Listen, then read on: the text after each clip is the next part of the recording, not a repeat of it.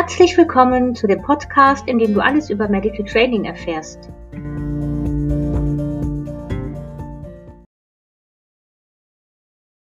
Hallo, liebe Nicole. Hallo, Anja. Schön, dass du da bist. Und ähm, ich erzähle auch mal ganz direkt, dass wir sind jetzt, treffen uns zur neunten Folge, was ich mega finde. Und wir nehmen die direkt im Anschluss auf. Wir haben uns nämlich gerade schon mit einem anderen Thema besprochen und haben die achte Folge aufgenommen, weil wir so im Rede- und Denkfluss zusammen sind und uns so freuen, dass wir das miteinander machen können. Ähm, und wir haben das geile Thema. Was mache ich denn, wenn ich mit meinem Hund eine Akutmaßnahme durchführen muss. Also der braucht jetzt jeden Tag Ohrentropfen, Augentropfen. Und ich bin im Training noch nicht so weit. Diese Frage kriegen wir ja ganz häufig von Kunden, ja. weil wir wollen uns ja das Training nicht kaputt machen. Und ähm, ja, da hast du ganz viele, ganz tolle Ideen. Und sollen wir mal damit anfangen, mit dem Schlagwort Setting verändern? Ja, genau. Ja. Ich kriege immer auch oft die Frage, ja, kann ich überhaupt mit Medical Training anfangen, weil ich muss das ja sowieso machen und wie soll denn das gehen? Mhm. Und ähm, ich sage mal so ein ganz einfaches Beispiel, was sich jeder vielleicht vorstellen kann, ist, ähm, mein Hund mag kein Geschirr anziehen oder das hat vielleicht nicht jeder, mein Hund mag den Maulkorb nicht anziehen, muss ihn aber anziehen, aus welchen Gründen auch immer. Und ich habe vielleicht auch keine Zeit zu warten. Also äh, zumindest beim Geschirr oder von mir aus auch Halsband äh, kann man das schon nachvollziehen, weil wenn man, es sei denn, man hat einen Garten und geht mit dem Hund in den Garten, aber gehen wir davon aus, ich muss äh, mehrmals am Tag mit dem Hund spazieren gehen und dafür muss ich ja irgendwas an ihn ranmachen, damit ich ihn in Situationen, also Halsband, Leine ähm, oder Geschirr und Leine und so weiter, damit ich ihn in bestimmten Situationen halten kann. Und ähm, dann kann man eben, ähm, ja, dadurch, dass man das Setting verändert, äh, für jetzt ist ähm, Notfall oder jetzt müssen wir das tun und wir suchen uns eine Situation, wo wir das entspannt üben können, kleinschrittig. Wenn man das schön verändert, ähm, dann ist es für den Hund auch nachvollziehbar, ist es jetzt gerade so, da muss ich durch oder ist es die Situation, ich kann, habe die Wahl und kann entscheiden, ob es mir zu viel ist oder kann sagen, es ist mir zu viel, ja oder nein. Mhm. Und so kann das eben auch passieren, wenn man äh, einen Hund hat, der zum Beispiel regelmäßig Augentropfen braucht oder äh, regelmäßig Ohrentropfen. Äh, bei Augentropfen ist das was, was mir noch viel häufiger ähm, vorgestellt wird weil der Hund auf einmal vielleicht eine chronische Augenentzündung hat und nicht nur mal akut für ein paar Tage was braucht, sondern wirklich über lange Zeit. Und dann steht ja die Frage im Raum, ähm, zum Beispiel, wenn die ein trockenes Auge haben oder sowas und mehrmals am Tag Augentropfen brauchen, du Mensch gibt es ja auch, steht ja die Frage im Raum, ich sollte jetzt möglichst anfangen, weil das Auge eben diese Tropfen braucht aber es ist jedes Mal irgendwie ein Kämpfchen oder es funktioniert nicht gut, der Hund findet es nicht in Ordnung. Gibt es eine Möglichkeit, dass ich parallel trainieren kann? Wenn ich den Hund immer kämmen muss und der Kämmen nicht gut findet, das Scheren, was ich halt auch mit dem Aaron zum Beispiel habe, was ich zwar nicht jeden Tag machen muss, aber immer wieder regelmäßig und ähm, in so kurzen Abständen, dass ich bis dahin nicht die Zeit habe, das perfekt zu trainieren. Ähm, und dadurch komme ich immer wieder an diesen Punkt, wo ich dann doch was machen muss, was noch nicht funktioniert. Mhm. Also einfach nur, um das nochmal so als Hintergrund zu erklären. So, und dann kann ich natürlich sagen, oder ich sollte mir überlegen, dass ich diese beiden Settings, jetzt müssen wir was tun. Und du kannst leider nicht sagen, nein, das ist mir zu viel. Und wir bauen das schön kleinschrittig im Training auf, dass man diese beiden Settings schön komplett unterschiedlich gestaltet. Das kann sein. Also je mehr ähm, Umweltfaktoren Reize ich verändere, umso besser. Ich gehe in ein, verschiedene Räume. Ich kann zum Beispiel auch sagen, das eine mache ich im Stehen, der Hund steht und ich stehe. Das andere, wir setzen uns auf den Boden. Ich könnte sagen, wenn wir im Training sind, dann habe ich eine bestimmte Unterlage. Wir machen das immer auf einer Decke, immer an einer bestimmten Ecke von dem Raum. Ähm, ich kann Musik anmachen, zum Beispiel, ähm, entweder bei dem einen oder bei dem anderen oder so. Meistens finde ich dann, wenn es einen nicht stört im Training, irgendwie ablenkt, dass man eben ruhige Musik anmacht.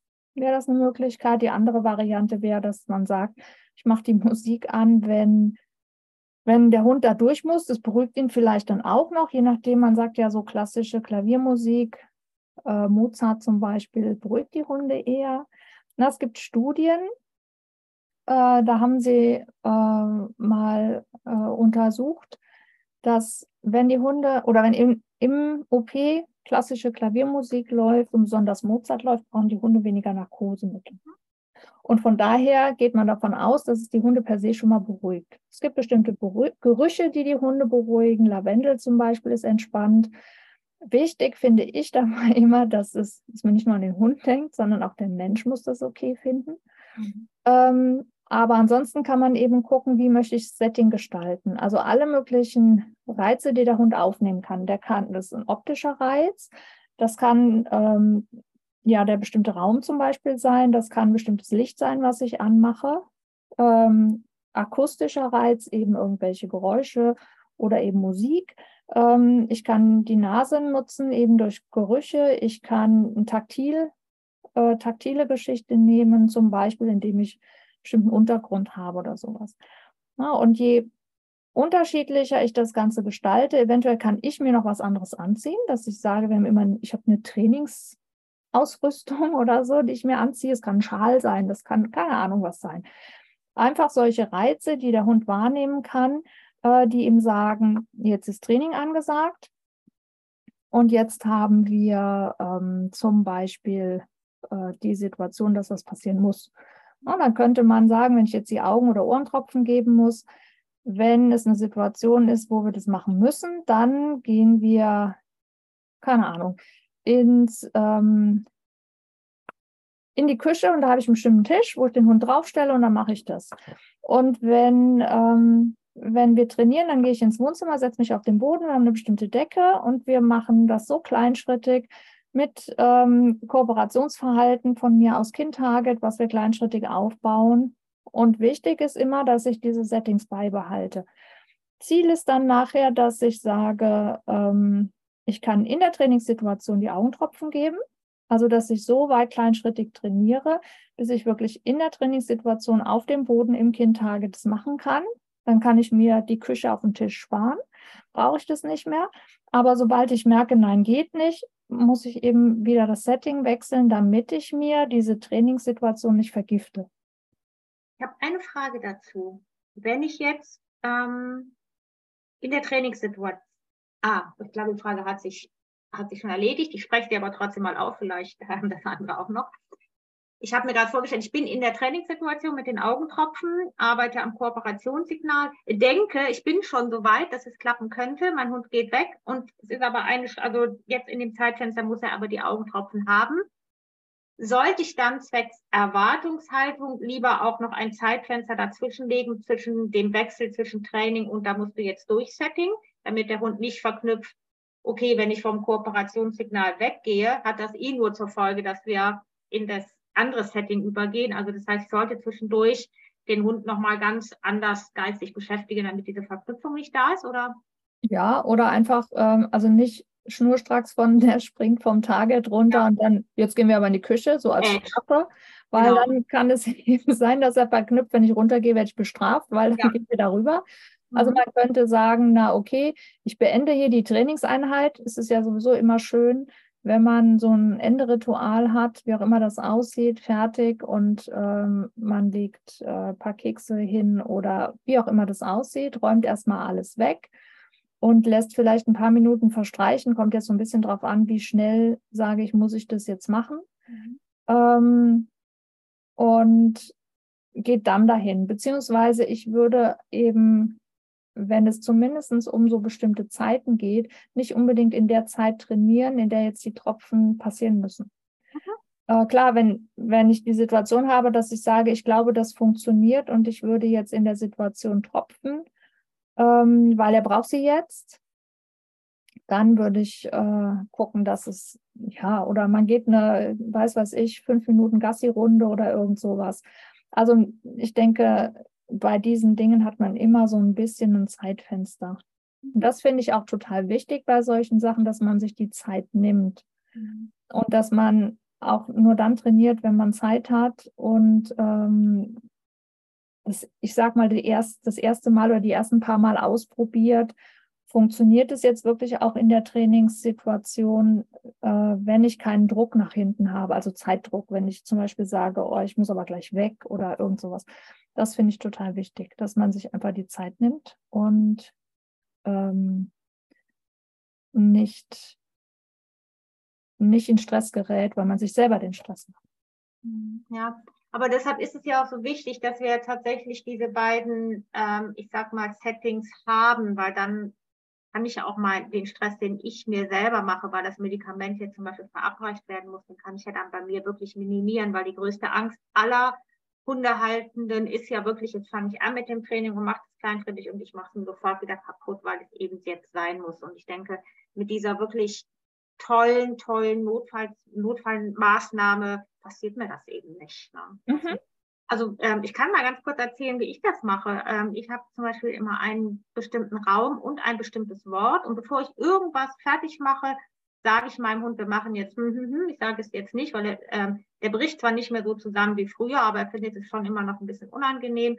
Und dann gehen wir zusammen in den Raum. Und trotzdem hat er da immer noch die Entscheidungswahl, wenn er gar nicht mit in den Raum geht, lasse ich es, weil wir haben eigentlich nicht, was so akut wichtig ist. Und äh, was ich vielleicht auch nochmal zur Beruhigung sagen kann, ist, auch diese Ankündigung von, da musst du jetzt durch und seine emotionale Haltung wird immer, also er wird auch da immer kooperativer, je mhm. länger wir auch ähm, trainieren. Also weil er, ich weiß nicht, warum eine Mutmaßung ist, dass wir einfach so viel positive Trainings ähm, geschaffen haben und Erfahrungen geschaffen haben, dass wir die auch ein bisschen mitnehmen in das unangenehme Setting. Ich denke, was da auch mit einer Rolle spielt, ist dieses, also ich sag mal, in der Regel tun wir ja Dinge, die wirklich aushaltbar sind. Ja. Alles, was wirklich total unangenehm ist, dafür macht man eine Narkose. Also mhm. das bei uns Menschen auch. Und es ist auch in der Tiermedizin so, dass man sich den Menschen als Maßstab nimmt was wird beim Menschen ohne Betäubung gemacht und, und das ist, unter Umständen wird da sogar noch mehr draufgesetzt. Also ähm, es wird auf keinen Fall beim Tier irgendwas gemacht, was beim Menschen auch mit Betäubung gemacht wird. Und Betäubung sage ich jetzt mal so, weil also entweder Narkose oder örtliche Betäubung. Mhm. Also in irgendeiner Form ähm, eine Schmerzausschaltung oder ähm, je nachdem, ähm, ja, in der Regel geht es um Schmerzen. Ne? Unter Umständen auch äh, Angst vor irgendwas, dass man dann wie beim Zahnarzt Menschen dann ähm, eben auch sediert mit Valium oder was auch immer, ähm, weil sie Angst davor haben. Und dann nimmt man sich den Menschen schon als Maßstab, weil man mit den Menschen ja mehr kommunizieren kann, dass sie auch was sagen können. Und ja. im Zweifelsfall würde ich beim Tier immer noch mal eher für eine ähm, medikamentöse oder also jetzt Schmerzausschaltung oder eben angstlösendes Medikament oder von mir aus auch eine Narkose plädieren, eine Sedierung, die, ähm, die man beim Menschen vielleicht nicht machen würde. Aber einfach, weil es für das Tier nochmal beängstigend ist. Ja, ähm, sprichst du jetzt darauf an, dass man in, sich in einer Situation beim Tierarzt befindet? Oder meinst du auch die Situation, ich befinde mich mit meinem Tier zu Hause, muss vielleicht Ohrentropfen geben und das ist schmerzhaft und ich lasse mir vom Tierarzt da schon mal ein Schmerzmittel mitgeben, damit das nicht so unangenehm ist für den Hund? Oder? Genau, ja, ja. Oder wenn es um sowas geht wie äh, Verbandswechsel. In der Regel wird das in der Tierarztpraxis gemacht, aber je nachdem, was ist, kann ja auch schon mal sein, dass man ähm, das zu Hause machen soll oder möchte oder was auch immer, wenn man eben eine Anleitung hat. Verband ist immer so eine Sache, die soll, den sollte man auch fachmännisch anlegen. Aber zum Beispiel die ähm, Ohren tropfen und die Ohren sind entzündet. Dann macht es wirklich Sinn, auch zu sagen, man, äh, der Hund bekommt vorher ein Schmerzmittel parallel zu der Behandlung weil das kann schon sehr unangenehm sein. Ja. Und natürlich in der Tierarztpraxis dann ähnlich. Kommt gerade jemand? Ich, deshalb schmeiße ich, mache ich immer diese Futterbewegung für alle, die es äh, im Podcast jetzt nicht sehen, aber deshalb bin ich gerade wieder mal irgendwas ist ja immer. Okay, ja, ich finde diesen Hinweis mit den Schmerzmitteln ganz, ganz, ganz wichtig, weil man als Hundehalter da einfach oft nicht dran denkt. Dann, ne, dann bekommt man die Ohrentropfen und stellt zu Hause fest, oh verdammt, das ist für meinen Hund so unangenehm. Ne? Dann wirklich den, äh, den Mut haben, nochmal gerade beim Tierarzt vorbeizugehen und zu sagen, ich brauche da noch ein bisschen, bisschen Unterstützung. Ja. ja, genau. Super. Ich finde ja, ähm, dieses Thema, was wir heute besprechen, ist äh, ja mit eins der wichtigsten ähm, in, diesem, in diesem ganzen Konstrukt von Medical Training, weil es viele, viele Menschen davon abhält, überhaupt mit Training anzufangen, weil sie eben diese Idee nicht haben, wie kann ich Erwartungssicherheit beim Hund schaffen. Mhm. Und ohne Erwartungssicherheit, dass der Hund wirklich weiß, jetzt ist passiert das, jetzt kann ich Nein sagen, jetzt kann ich nicht Nein sagen, ist natürlich auch so ein Training nicht wirklich zielführend. Und ich denke, dass viele Hundehalter eben genau diese Erfahrung gemacht haben. Die haben dann gesagt, okay, ich kann bis zu einem gewissen Grad trainieren, aber dann muss ich ja und dann kann ich mir das ja direkt sparen, wenn ich ihn dann sowieso festhalten muss. Ja, dann ist es halt nicht austrainiert. Also dann bin ich nicht im Trainingsplan weit genug gegangen. Ähm, dann habe ich vielleicht nur die ersten Schritte trainiert und denke, das reicht jetzt schon. Also ganz häufig hat man das halt, wenn es dann wirklich unangenehm wird. Da kommt ja wieder diese Geschichte, viele sagen, naja, Medical Training ist Tricktraining. Ja, mhm. bis zu dem Punkt, wo es halt unangenehm wird. Und wenn man das nicht mit berücksichtigt im Training oder nicht mit berücksichtigt, dass vielleicht ähm, eine fremde Person das macht, ist ein Unterschied, ob ich das mache oder jemand anderes das macht, ähm, oder das Tier vielleicht auch noch krank ist. Also ist ja, das kennt man von sich selber ja auch. Wenn man nicht gut drauf ist, dann kann man sich nicht so konzentrieren und findet Sachen blöd, die man sonst sagt, ja, ist okay.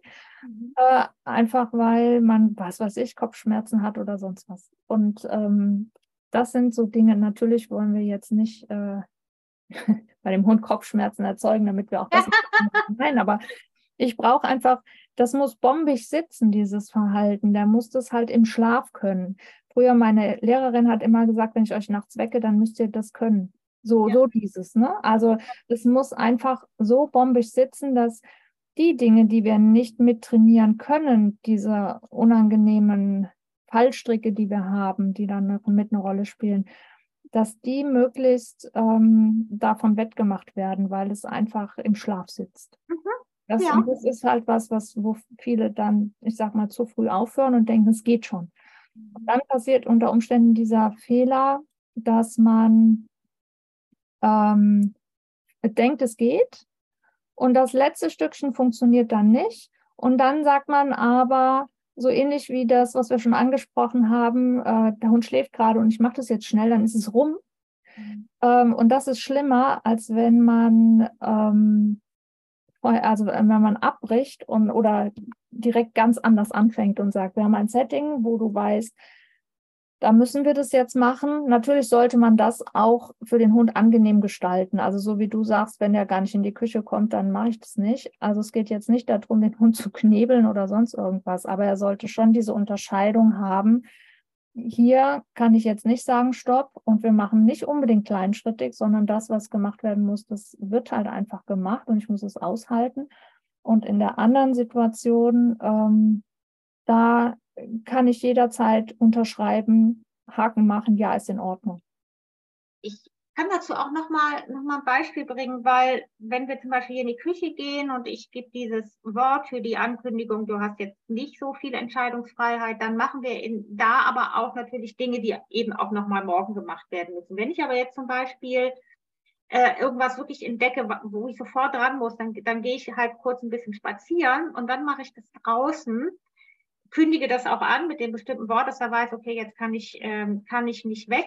Aber das hat für mich den großen Vorteil, dass ich den danach halt wieder richtig gut in die emotionale Emo äh, Emotion schießen kann, was hier zu Hause, ich habe nicht ganz so viel Platz und ich will eben auch nicht, dass der dieses sichere, diesen sicheren Hafen hier mit so ganz viel Druck verknüpft. Und deshalb mache ich sowas gerne draußen. Vielleicht ist das auch nochmal eine Idee für den einen oder anderen. Weil ja, die auch die Umwelt sofort wieder ablenkend auch wirkt. Ne?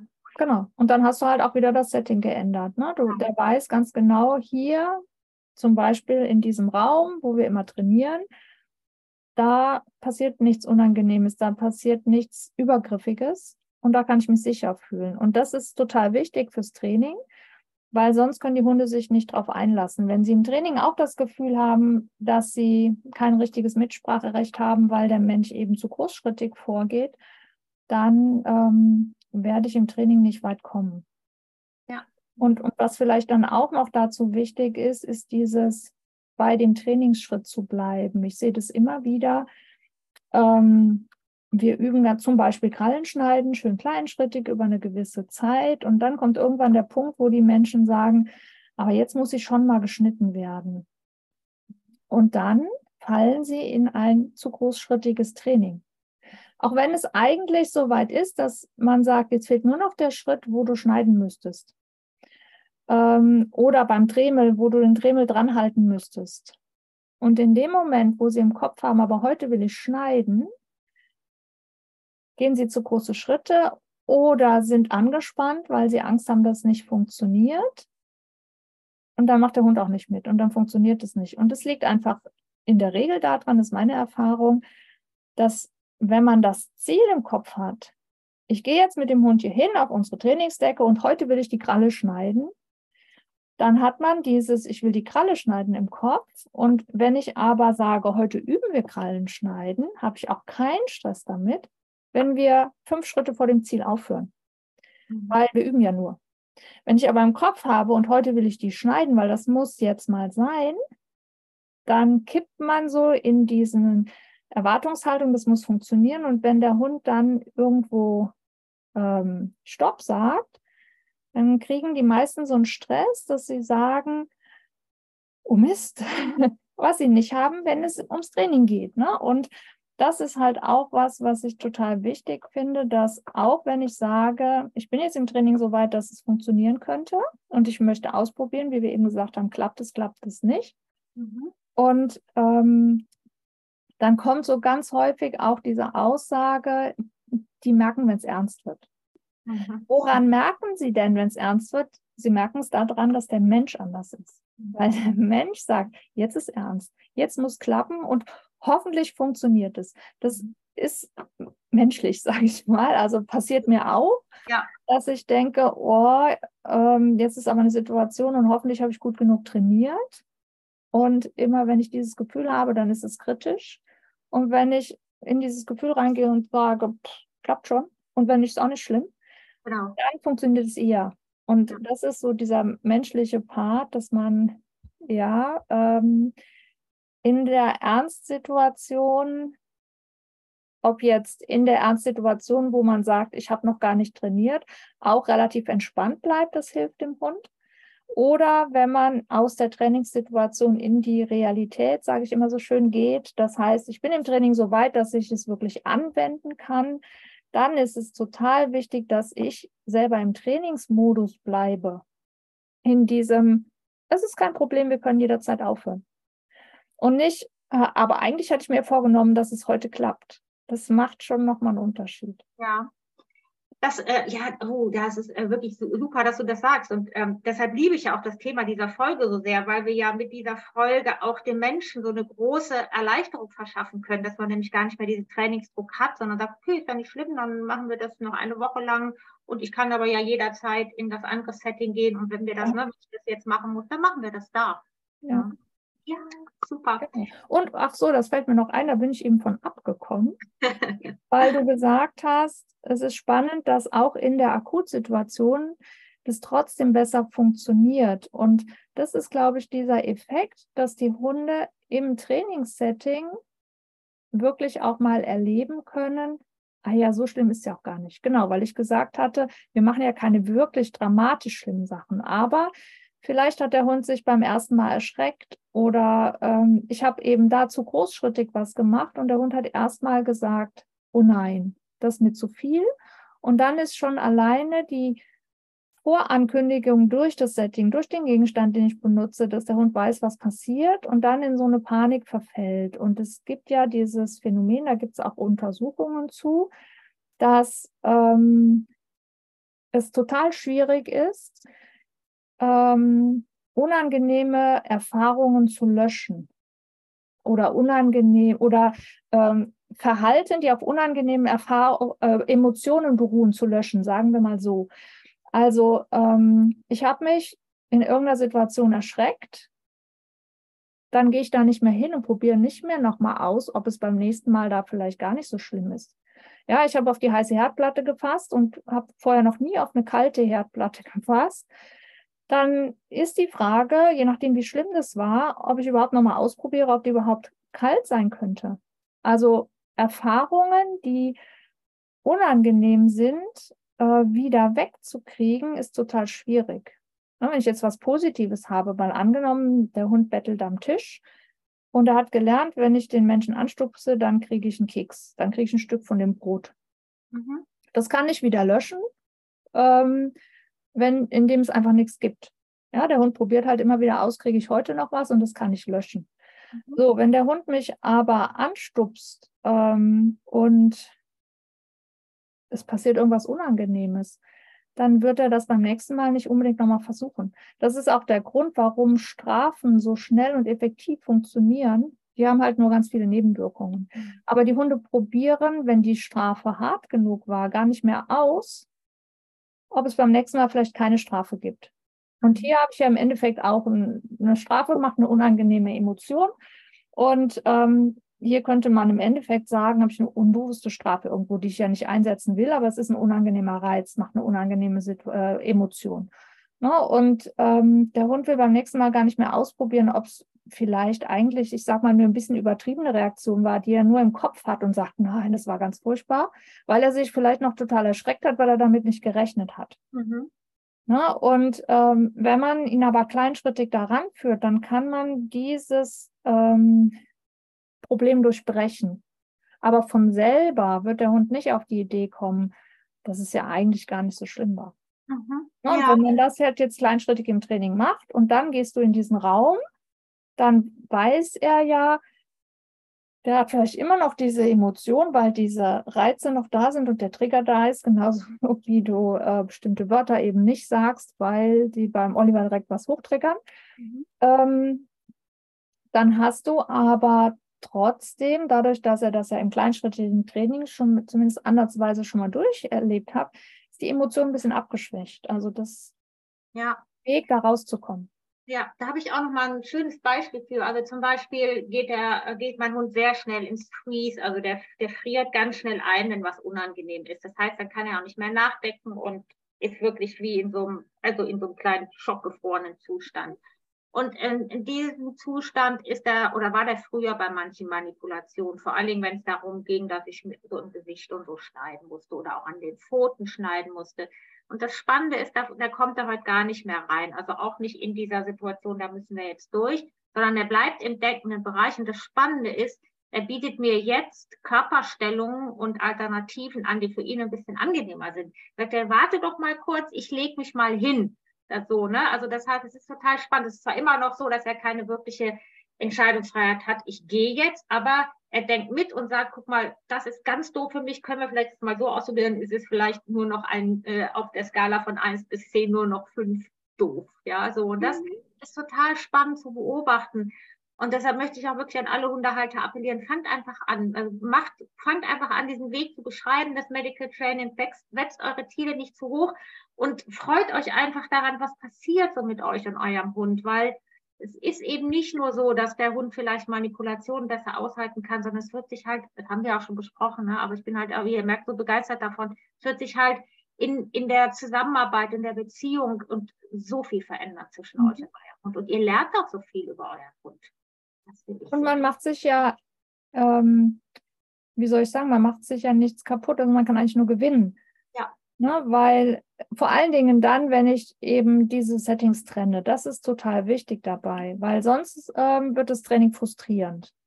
Ja, wenn ich dasselbe Setting wähle, im Endeffekt fürs Training und jetzt müssen wir das aber machen und dann, was weiß ich, steht der Hund auf dem Bodentarget mit zwei Füßen und jetzt muss ich aber wirklich mal gerade gucken und nee, runtergehen geht nicht, ich halte jetzt fest mhm. oder so.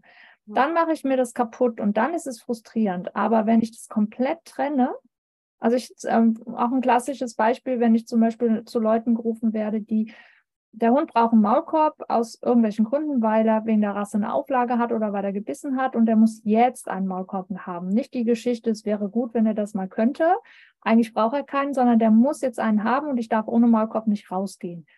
Dann kriegt er irgendeinen Maulkorb an und dann wird er angezogen und der Hund findet es aber blöd. Und ich kann das ja eben auch noch positiv besetzen, indem ich das trainiere. Und das kann man parallel machen. Und dann sage ich zum Beispiel immer, wir haben einen Trainingsmaulkorb. Der sieht ganz anders aus, der fühlt sich anders an. Ähm, und wir haben einen Maulkorb, den er immer tragen muss, wenn wir rausgehen. Und das machen wir so schnell wie möglich, also ohne dass es irgendwie sich lange hinzieht, so dass es für den Hund eben auch schnell vorbei ist, die Situation. Natürlich ohne, dass ich ihn knebeln muss oder so wieder, aber möglichst ohne lang rumzufackeln, ziehen mhm. wir den an, zum Beispiel an der Haustür oder an der mhm. Wohnungstür. Da wird immer der Maulkorb angezogen, äh, eben auch mit einem bestimmten Ritual.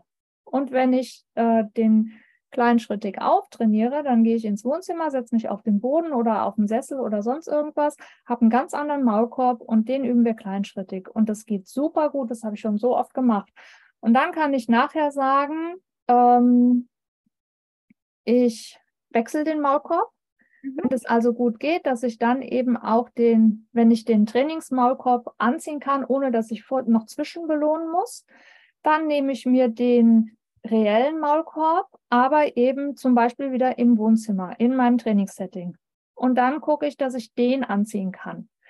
Kleinschrittig. Und wenn ich ihn nicht anziehen kann, ist auch nicht schlimm. Da kommen wir wieder dahin und ich muss den jetzt nicht anziehen. Weil wenn ich ihn anziehen muss, dann stehe ich an der Haustür. Und wenn das im Wohnzimmer gut klappt, dann gehe ich in die Küche und mache das Training mit dem reellen Maulkorb da. Bis ich nachher von mir aus, wenn ich das will, den auch entspannt an der Haustür anziehen kann. Oder ich lasse eben dieses Setting Haustür komplett weg. Das kann ich ja auch. Und dann gehen wir halt in die, in die Küche oder ins Wohnzimmer, um den Maulkorb anzuziehen. Das kommt drauf an, wie viel will ich noch weiter trainieren, wo bin ich zufrieden. Ne, das wäre ja kein Ding zu sagen, wir setzen uns im Wohnzimmer auf den Boden, da ziehen wir den Maulkorb an und dann gehen wir raus. Und damit habe ich mir durch die reelle Situation mein Training nicht kaputt gemacht. Und das funktioniert super. Und das ist genau dasselbe mit anderen Dingen eben auch. Tolles, äh, wirklich ein super, super gut strukturiertes Beispiel. Also ich glaube, mit diesem Beispiel oder könnte ich, kann man sich wirklich super schön diese Trennung vorstellen zwischen Notfallsetting und Trainingssetting. Sehr geil, Nicole. Ja. Und, und zur Not, je nachdem, also natürlich nicht, wenn ich jeden Tag dreimal Augentropfen geben muss. Ähm, also für so Akutsituationen, was wir mit den Ohren zum Beispiel hatten, da sind Schmerzmittel gut angezeigt. Aber wenn ich Dinge habe, die ich immer mal wieder machen muss, kann ich mir eben auch vielleicht mit einem verhaltenstherapeutischen Tierarzt überlegen, was gibt es für Medikamente, die ich geben kann. Ähm, ich denke, jeder oder viele kennen das für Silvester dass sie da eben in die Tierarztpraxis laufen und sagen, ich brauche was, mein Hund hat Angst und dann gibt es verschiedene Medikamente, die man geben kann für solche Situationen, ähm, weil sie noch nicht gut genug trainiert sind oder was auch immer und es eben nicht reicht und ich den Hund unterstützen muss. Und wenn ich solche Sachen habe, die ab und an gemacht werden müssen, Mhm. Habe ich einmal die Option, dass ich sage, ich äh, bespreche mich, wie gesagt, aber dann mit einem Fachmann wirklich und wir gucken, was kann man tun. Und die andere Alternative wäre dann immer noch, also zum Beispiel so Sachen wie die Krallen müssen zwischendurch geschnitten werden und das ist im Moment noch nicht machbar ähm, dann würde ich immer dafür plädieren, äh, eine Narkose zu machen und dies beim Tierarzt machen zu lassen, mhm. bevor ähm, es zu stressig ist. Also man muss halt immer unterscheiden, dieses, wir machen das jetzt und du musst, musst da jetzt durch, die Situation, ist die trotzdem noch händelbar. Also es sollte nicht so sein, dass es ein Ringkampf wird. Mhm. Ja, und ähm, ansonsten kann man eben auch überlegen, was kann ich abgeschwächt machen. Also eine Möglichkeit, die mir jetzt gerade so einfällt, ist zum Beispiel das Baden. Da ist man ja örtlich etwas eingeschränkt in der Regel, weil wenn ich den Hund wirklich baden will, muss ich entweder in die Badewanne oder ich brauche im Sommer draußen was, wo ich es machen kann. Aber es ist jetzt mm, meistens ein bisschen schwierig im Wohnzimmer zu machen. Und dann kann ich mir aber eventuell überlegen, in der Zwischenzeit, wenn denn jetzt der Hund sich eingesaut hat, muss ich ihn wirklich komplett baden oder geht es vielleicht auch mit der Variante, dass ich diese Stelle mh, hm, mit Katzenwäsche behandle? Also notfallmäßig mit, ähm, was weiß ich, einem Eimer und einem Waschlappen oder so. Ja. Dass ich einfach sage, okay, das ist zwar jetzt nicht optimal, aber wir lassen uns ein bisschen Zeit und die Notlösung wird noch mal ein bisschen abgewandelt. Also ne, da kann man ja dann auch noch mal gucken, wie kann ich die Notlösung unterschiedlich gestalten. so dass es eigentlich für den Hund noch machbar ist. Und sollte das eben nicht der Fall sein, dann gibt es immer noch je nach Situation die Möglichkeit, medikamentell zu helfen, wie auch immer das aussieht. Schmerzmittel, Sedation, Angstlöser, äh, was auch immer. Aber das ist natürlich wieder wie alles ganz individuell und das muss man individuell von Fall zu Fall unterscheiden. Ja. Aber Möglichkeiten gibt es da ganz viele. Ja. Ah, Nicole, ich finde es super. Du bist so herrlich lösungsorientiert. Also gerade das auch jetzt mit der Katzenwäsche und so, das gefällt mir so gut. Also das ist echt auch nochmal so ein Hinweis für alle, die vielleicht vor irgendeinem Problem stehen, was, irgendwas müssen sie mit ihrem Hund machen und sie wissen nicht weiter. Also schreibt uns einfach, schreibt Nicole an, die ähm, E-Mails, die ähm, verlinke ich in die Show Notes und fragt einfach um Hilfe, fragt um Lösung, fragt um Tipps, weil ihr merkt, Nicole ist voll davon und unterstützt. Ja gut, ich habe halt auch schon viele ja. Fälle dann erlebt. Also zum einen als Tierärztin, ich arbeite ja jetzt nicht mehr so praktisch, mhm. aber da habe ich dann oft eben auch überlegt, was machen wir jetzt in der Situation und Klar, ich habe, meine Hunde sind auch nicht perfekt trainiert in allem und bleiben bei allem stehen. Die haben auch, wie du auch sagst, mit dem Oliver alles trainieren. Das, ähm, ja, da kann man sich, äh, braucht man nichts anderes mehr machen, so ungefähr. Also die Grundlagen sind wichtig, aber es gibt immer irgendwelche Situationen. Emma zum Beispiel hasst auch alles, was nass ist mit Wasser. Da sagt sie, danke, ich habe was anderes zu tun. Und dann muss ich mir dann auch manchmal überlegen, okay, wie mache ich das jetzt in bestimmten Situationen? Und dann versuche ich das Setting, gerade wenn ich sowas habe, und jetzt müssen wir aber irgendwie so zu gestalten, dass es für sie okay ist. Mhm. Wird man schon erfinderisch. Ja, auf jeden Fall. Ja, genau. Und da sollte, also da sollte man sich nicht scheuen, auf deinen Erfahrungsschatz zurückzugreifen und dich um Hilfe zu bitten. Ja. Ganz wichtig. Ja super wichtiges Thema. Also ich hoffe sehr, dass wir damit ganz viele Knoten im Kopf gelöst haben von Hundehaltern, die vor genau dieser Situation stehen. Hm, Nicole, hast du noch, noch was Wichtiges? Also es gibt ja noch diese große, dieses große Thema, was mache ich denn beim Tierarzt? Aber das werden wir in einer anderen Folge speziell bearbeiten, weil dazu gibt es einfach viel zu sagen, als dass wir das jetzt noch schnell ein paar Minuten abhandeln können. Mhm. Ich bin sehr sehr glücklich und zufrieden mit dieser Folge. Ja, ich finde das war auch rund. Also wie gesagt, dieses Trender-Setting macht im Train der Trainingssituation nicht irgendwie, ah, jetzt noch gerade schnell und dann ist fertig. Ähm, und ja, Trainingssituation ist Trainingssituation und irgendwann werdet ihr so sicher sein, dass ihr sagt, naja, geht. Ja, ja, genau, kann ich nur bestätigen. Ja, okay. Dann magst du noch ähm, den Abschlussspruch sagen? Ich bin gerade so leer gedacht, also mit, ähm, mit Folgen. okay, du bist auch leer gedacht, ne? Genau. Ich bin auch leer gedacht. Okay, also dann. Genau. Ähm, also beim, beim nächsten Mal. Wir haben ja immer, was machen wir das nächste Mal? Wir hatten uns ja überlegt, dass wow. wir uns nochmal mit dem Futter beschäftigen. Ich denke, ja. das können wir beim nächsten Mal dann mal wieder einschieben. Das heißt, dann wird es nochmal ein bisschen Trainingsgrundlagen theoretisch, mhm. dass wir uns einfach mal Gedanken machen, ähm, ich sage mal rund um, was muss ich alles mit dem Futter beachten, welches Futter kann ich nehmen, wie kann ich das, wie beeinflusst das Füttern mein Training und wo war, bewahre ich das Futter auf und so weiter. Also alles so rund um das Futter. Ja, Genau, auch ein super spannendes und wichtiges Thema, weil da gibt es ganz viele Fallstricke im Training. Das finde ich auch total wichtig. Ja, und dann, wir freuen uns, wenn euch unsere Inhalte gefallen und folgt uns gerne auf Spotify und auf Apple. Und ihr könnt uns auch auf YouTube sehen und wir freuen uns über Kommentare, über Feedback, über Themenwünsche. Ja, meldet euch gerne. Ja, und schreibt zurück mal einen Kommentar unten drunter. Das ist immer schön, wenn wir äh, ein Feedback kriegen, äh, wie es war, ob es gut gefallen hat und ob es ob die Erklärungen, die wir so vom Stapel lassen, auch wirklich verständlich sind oder ansonsten fragt wirklich nach, dann soll ja, ja alles klar sein. Genau, wir freuen uns auf jeden Fall über einen Austausch mit euch. Genau. Okay, dann ähm, lasst es euch gut gehen. Macht's gut. Bis dann. Tschüss.